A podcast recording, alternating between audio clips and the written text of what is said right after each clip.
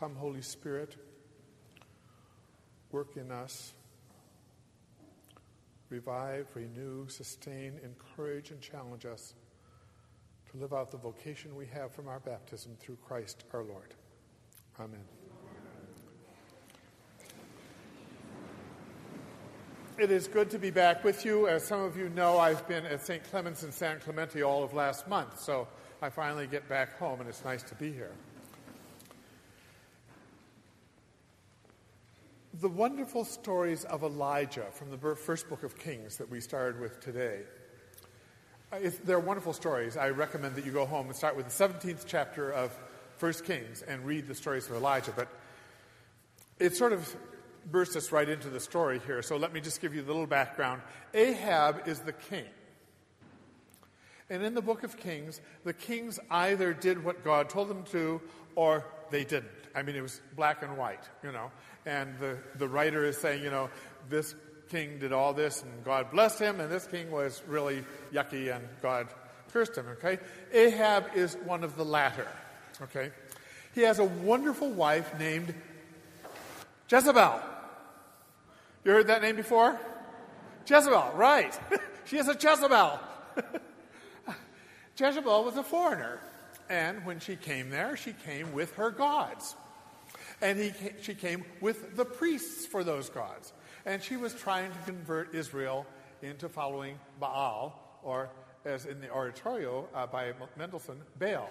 Baal, we cry to thee. Okay? Well, this did not please God, and so God sends his prophet Elijah to Ahab the king and says to Ahab, You know, I'm going to bring a drought on this land, and there's going to be no rain for a long, long time until my prophet says there's going to be rain. Not happy news, right? So Elijah gets out of there real fast after he's given the message. He doesn't want to stick around. And he goes to what's called a wadi, which is a water place, and the ravens feed him in the morning and in the evening, and he has water. And everything's fine until what happens, of course, a drought, the wadi dries up, right? And so he's got to leave the wadi. He's, what is he going to do? God says, Go to Zarephath and look for a widow. Being a good man of God, he goes to Zarephath, and there at the gate is a widow. And he meets her there, and there's where our story is today. He says to her, What? You know, bring me some water. Oh, and by the way, also bring me some bread to eat, and that sort of thing. Uh, you know, can't do this.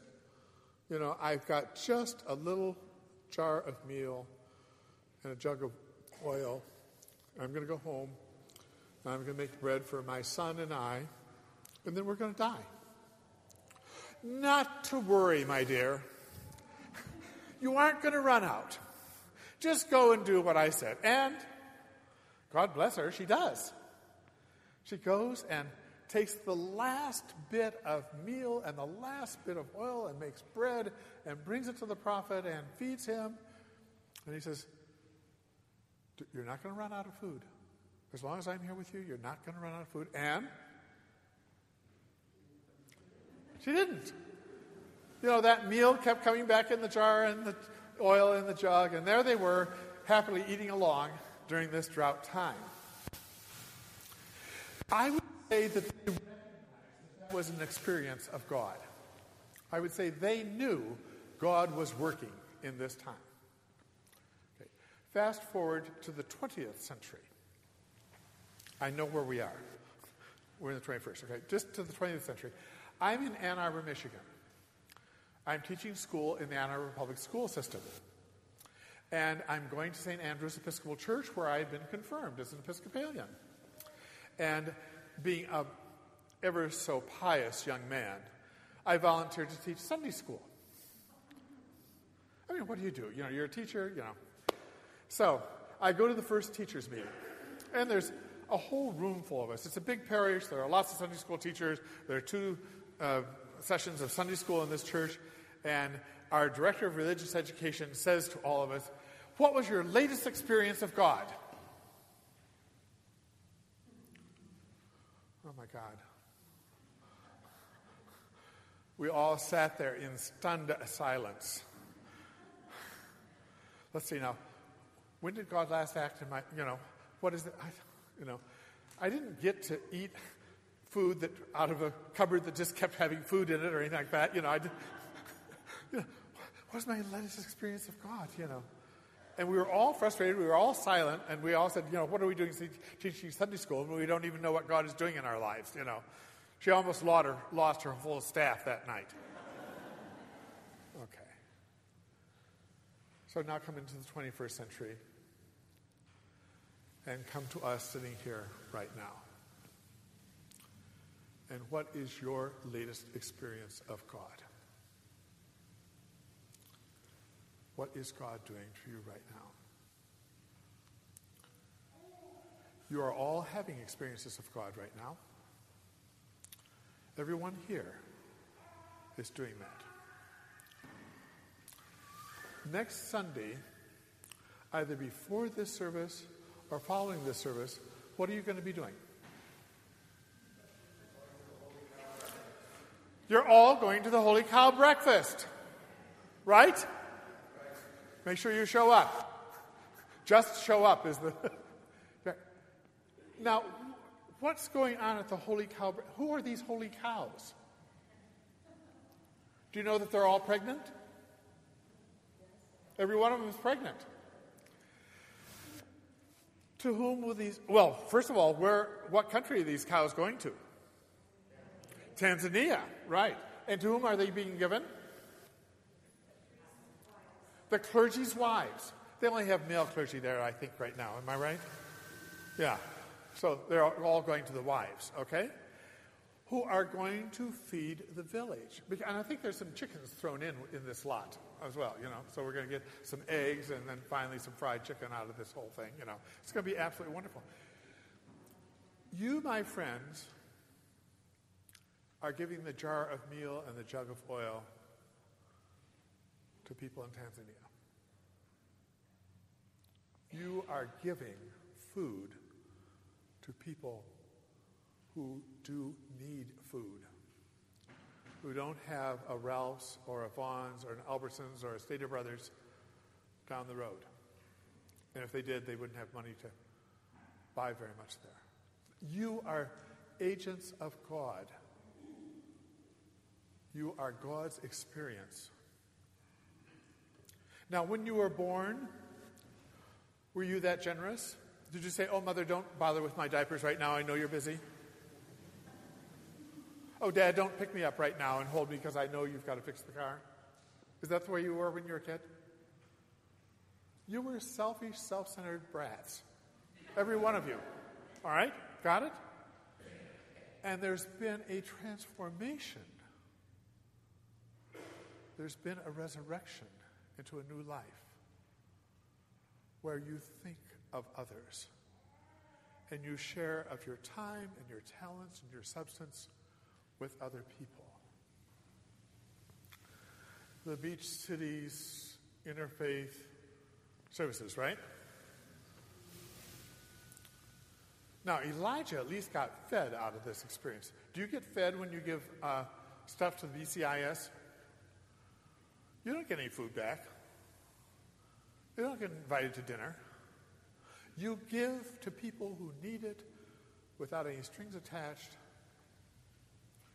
with the joy of serving God's people and feeding them. You are agents of God. In this diocese of ours, there's a foundation called Hillsides, which takes care of homeless children you, through your offering here and to the diocese, are a part of the sustaining of that ministry.